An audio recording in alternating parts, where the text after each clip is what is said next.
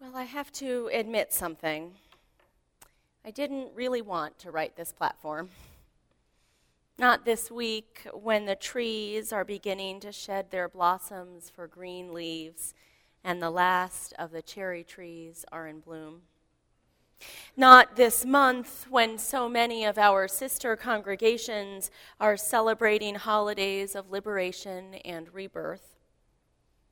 And not this year when the District of Columbia has taken a huge step forward in the fight for justice with the legalization of same sex marriages. And anyway, I like happy topics. I like talking about community and love and the Earth's seasons. Uganda's anti gay bill with provisions for capital punishment? No thanks. Unfortunately, it's not just that I don't want to talk about this bill, it's that I don't want there to be this bill. And although I usually shy away from making generalizations about how this congregation feels about things, I bet I'm in pretty safe territory to say that you are all likely to agree with me. In fact, most of America, I think, agrees with me, even folks that don't agree with me on marriage equality or non discrimination laws to protect transgendered people or any of the other LGBTQ rights that I work toward. Most of America, though, is on board with the idea that at any rate we shouldn't be killing people who are gay, and we shouldn't be jailing their supporters. And I'm sorry to tell you that that's what the bill says. I read the entirety of the proposed legislation for this platform because, in an age of media sound bites and viral videos, I think it's important to see what the real facts are. First of all, homosexuality is already a criminal offense in Uganda. This bill would make the punishments more severe in some cases and would extend criminality to people who are supporters of gay folks, who, for instance, rent rooms to them, provide medical support to them, or even just know who they are and don't turn them in to the government. The bill would require a parent to report his gay child to the government or face criminal charges. The death penalty could specifically apply to what is termed in the bill aggravated homosexuality, which includes things like homosexual acts with a minor, homosexual acts when one person is HIV positive, and repeated homosexual acts, called being a serial offender in the legislation. So, this is not legislation that I like, not legislation that I would want to see passed, but then no one is asking me to. This legislation is before the Ugandan Congress, not ours. Is it really any of our or my business what another country on another continent, halfway around the world, does? For me, that question is an important one and more interesting, actually, than a lot of debate about the legislation itself. I can sum up my feelings about the bill in one word appalled. But American intervention in another country's legislative process? A little bit trickier. My ideas about the whole thing are made more complicated by the fact that I'm a financially affluent, educated white American pretty high up there in the list of most privileged people in the world. And I'm commenting on legislation in a country in sub Saharan Africa which ranks 157th out of 182 countries ranked in the UN's Human Development Index. I try in all my justice work to keep track of the lens of privilege and racism. And this situation calls out for me to examine my thoughts carefully. What right do I, unfamiliar with Ugandan culture and obviously outside of the Ugandan political system, have to comment on a Ugandan decision? I might abhor the decision, but then the logic could go I shouldn't move to Uganda. I'm not the only one who struggles with this idea, I imagine, or who struggles in general with American imperialism of ideas the sense that we always know best what other countries ought to be doing. It's easy enough to feel that sense of righteous indignation when we see the world behaving in ways that we find unacceptable. But how ethical, or frankly successful, are we when we let the indignation guide us? And if that's not the guide, then what is? I first started wondering about these questions in earnest just as a idealistic and earnest myself high school student. Raised as a feminist, I didn't begin to understand what women's rights looked like or didn't look like in other countries until my mid teens. At some point, the issue of female genital mutilation, or FGM, rose to my consciousness. Well, this platform address is really hitting good topics today, isn't it? It's nice. We've just brought in FGM too, so hope you're enjoying that. At any rate, I began to think about this idea as a teenager, struggling with both my clear belief that FGM was wrong, was harmful to women, was an unacceptable way to treat the bodies of young girls, and my learning that the practice had strong cultural and sometimes religious roots, that it spoke to a long tradition and held an important place in the cultures that practiced it. So, how could I have an opinion about it? And what would make my opinion effective, anyway? Taken too far, this kind of thinking can descend into moral relativism. The idea that there are no moral absolutes, that ethics is entirely culturally dependent, and that what might be absolutely right for one group of people could be completely wrong for another. Moral relativism is dangerous because it keeps us from taking ethical stands at all, keeps us from asserting ourselves when we see injustice in the world. But the idea behind it, the concept that we might not know everything about a culture's moral choice, is a good one. To begin, it reminds us that hubris is dangerous itself. It helps us to remember that we are not alone in the world but that we share it with people who have different experiences and different worldviews. And, perhaps most importantly of all, it helps us to actually make change rather than leaving us to smolder in our righteous indignation while the rest of the world goes on doing what it wanted to do anyway. More on that later. First, a little bit more on the Ugandan bill and how it came to be. This part is interesting and scary, and I think actually shifts my thinking a bit about American intervention. Because as it turns out, American intervention was there all along. A number of people point to American evangelical ministers as the inspiration behind this proposed legislation. Martin Ssempa, a Ugandan fundamentalist pastor, is largely seen as the guru of the bill. Ssempa is important within Ugandan politics. He serves on the National Task Force around AIDS prevention there and also has strong ties to America, testifying before the U.S. Congress about the African HIV AIDS epidemic and associated with Rick Warren's Saddleback Church, keynoting, in fact, at a conference that that church led on AIDS in Africa. And so the plot thickens. In fact, it gets even thicker, ultimately turning into what would be a great novel in the Da Vinci Code line if it weren't so real and so scary.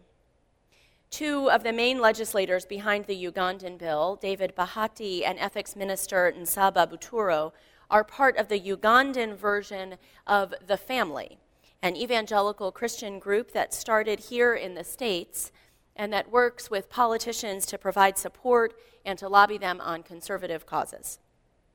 You might have heard of the American version of the family in connection with the C Street House they run right here in the district, where members of Congress who they identify as key men can stay, and for the involvement of some of the family's politicians in major scandals recently, including Senator Ensign and Governor Sanford. The family is also the sponsor of the National Prayer Breakfast, which happens in early February every year. As a note, I want to say that most of my information about the family, which is relatively closed about its work, comes from Jeff Sharlet, who recently wrote a book about the group having infiltrated its C Street living quarters. So here we have some of the top Ugandan officials connected with this American run or at least American conceived organization, as well as with individual American pastors. As you can imagine, these connections started raising some eyebrows when they were uncovered in the last year. And I'm sorry to say that they do indeed play into the left's worst paranoid fears about really conservative religious folks. So I have been interested to see how some of the American pastors would respond. And I'm glad then to share with you the ultimate response of Rick Warren, the pastor of Saddleback Church, that church that sponsored the conference where Martin Ssempa spoke. Warren apparently started distancing himself from Ssempa in 2007, two years before this legislation was introduced. But of course, he did get rather a lot of questions about the relationship in this past year. Here is what Warren eventually said in a statement directed to Ugandan church leaders, as quoted in Time magazine in December 2009. As an American pastor, he said, It is not my role to interfere with the politics of other nations, but it is my role to speak out on moral issues.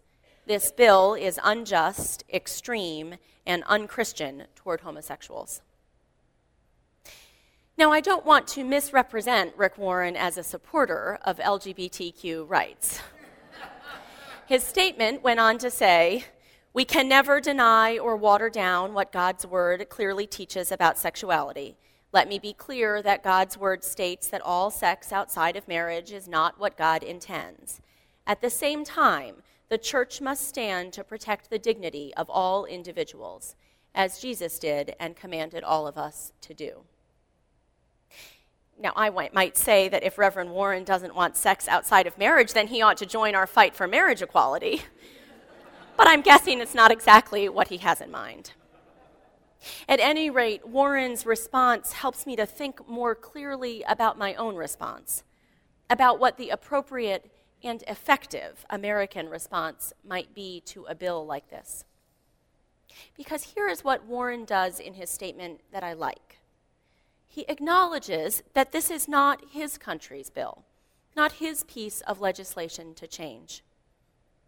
He affirms, though, too, his role as an ethical and spiritual guide, and the possibility that this role reaches across national boundaries to a kind of guiding of our shared humanity.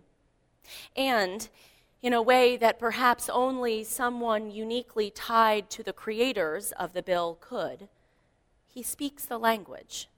He acknowledges the fear and the underlying values that the bill seeks to address. As I prepared for this platform, I spent some time talking with two people. Martha Gallahue, the ethical culture leader who works with our National Service Conference and with the United Nations, and Jane Connor, a nonviolent communication trainer who recently spent time in Uganda working on a conflict resolution project and who engaged to some extent while she was there in the national conversation around the bill. Martha helped me to understand some of the international context for the bill, the various ways that different countries are legislating around LGBTQ issues right now. And she reminded me that we need to look at any social justice issue from this lens, understanding that our own views on something may be limited by our cultural bias, and that even American legislation comes within the context of the international community and international human rights values. My conversation with Jane was a helpful one, too. Speaking out of her nonviolent communication training, she talked about the importance of looking for the basic human needs that underlie even ideas that we find abhorrent. So often, she told me, what I see in the human rights debates are good guys and bad guys. That frame, she thinks, isn't always a helpful one.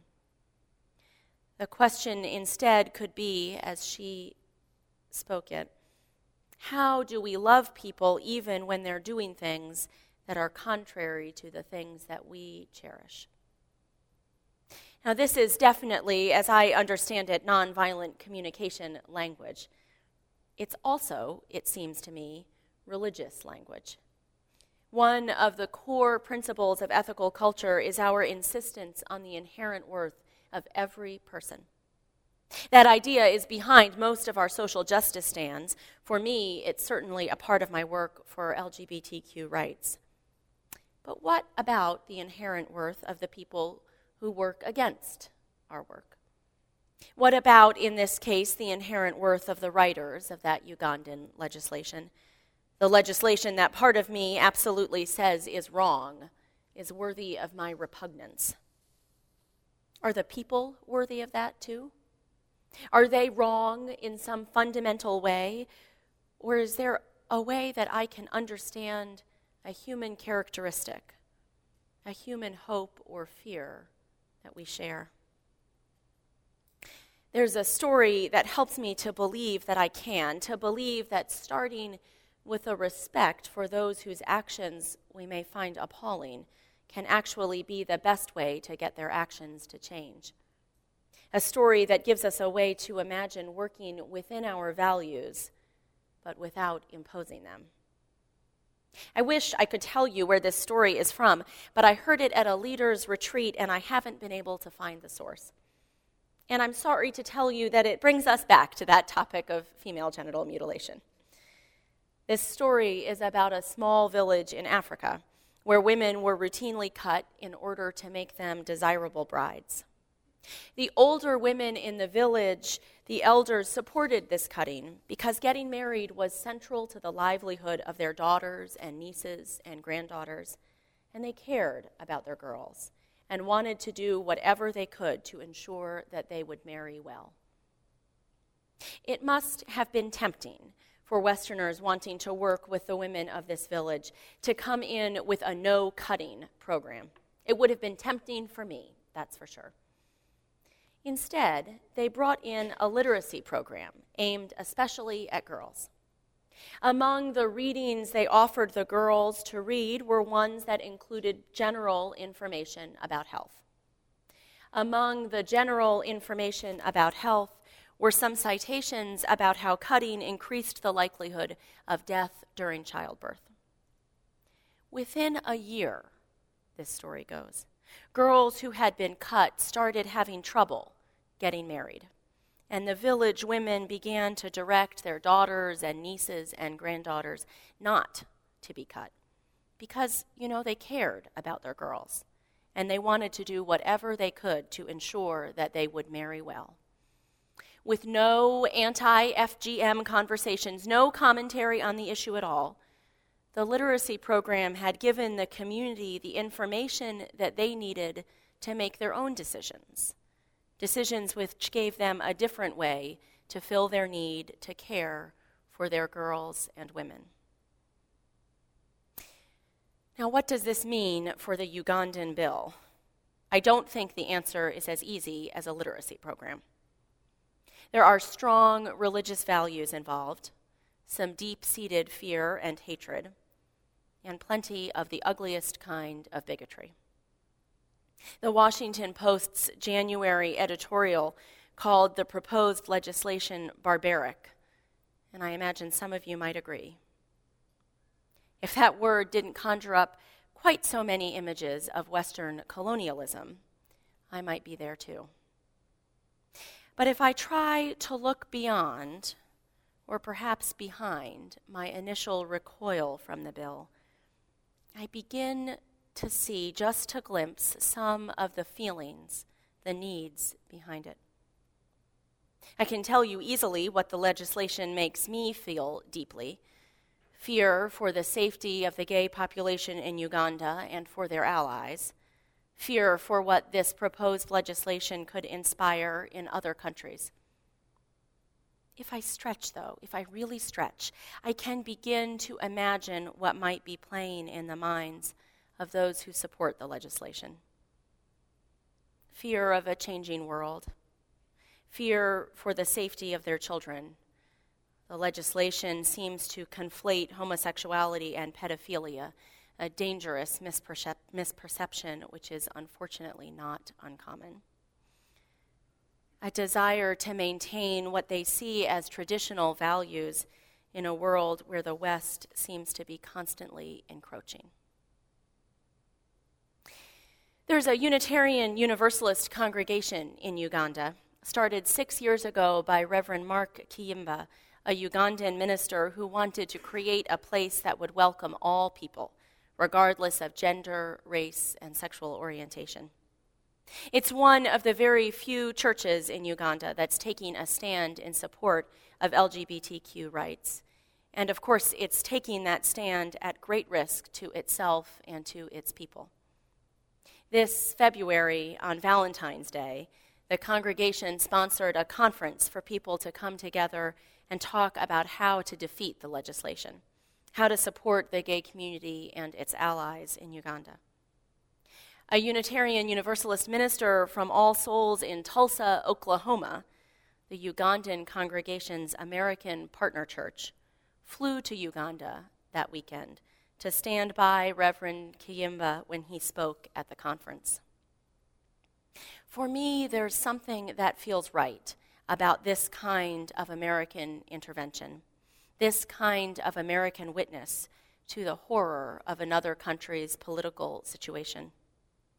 First, because it's born of relationship between the two ministers and their congregations and then because it's Western support of a homegrown Ugandan response to the proposed legislation. Some of my discomfort around swooping into an international situation dissipates, and I feel stronger in my ability to stand on my own convictions. Knowing of this relationship, I feel other members of the Unitarian Universalist Association can give their support to that Ugandan congregation can add their voices to those crying for justice. The Ugandan bill, from what I can tell, is still before their legislative body. Thanks to international pressure, including President Obama's condemnation, which came in December, the Ugandan president has said that he won't sign the bill if the death penalty remains as one of the proposed punishments. So it's likely to just include life in prison. International attention to the bill has waned as the media turns its attention to the next big story. It seems in some ways inevitable that Uganda will indeed make the penalties for homosexuality steeper, sharper than they have been. A high percentage of Ugandans support the legislation, according to most polls. It might be easy to write the whole country off as backward. But then there's the Ugandan UU congregation and its members there, risking their livelihoods and perhaps their lives to turn their country around. No doubt there are others, many others in Uganda, who are also horrified by the legislation. Of course, there are all the Ugandans who do support the legislation and who are just people like us, too. People who are worried or scared or who feel disenfranchised or left out. For me, the question isn't just how to change the proposed legislation, but how to change their hearts and minds, too. Or rather, how to enter into the kind of engagement that might allow their hearts and minds to change of their own accord. This platform wasn't any easier to write than I expected it would be. I'm still not quite sure where I come out on all of this. When I think we must draw a line in the sand and say, no, this is enough, this is unacceptable in the realm of human rights. And when we need to step back and examine our motives and instead encourage a literacy program and hope that people find the reading material compelling. I hope I can find some middle road between moral relativism and ideological imperialism. Some place where respect is at the heart of even my most righteous indignation. Because it's only then that real engagement and dialogue can take place. When I get there, I'll let you know. Until then, I'll try to remember my religious values, the ones that make me joyously love gay and straight together, and the ones that challenge me to love oppressed and oppressor together.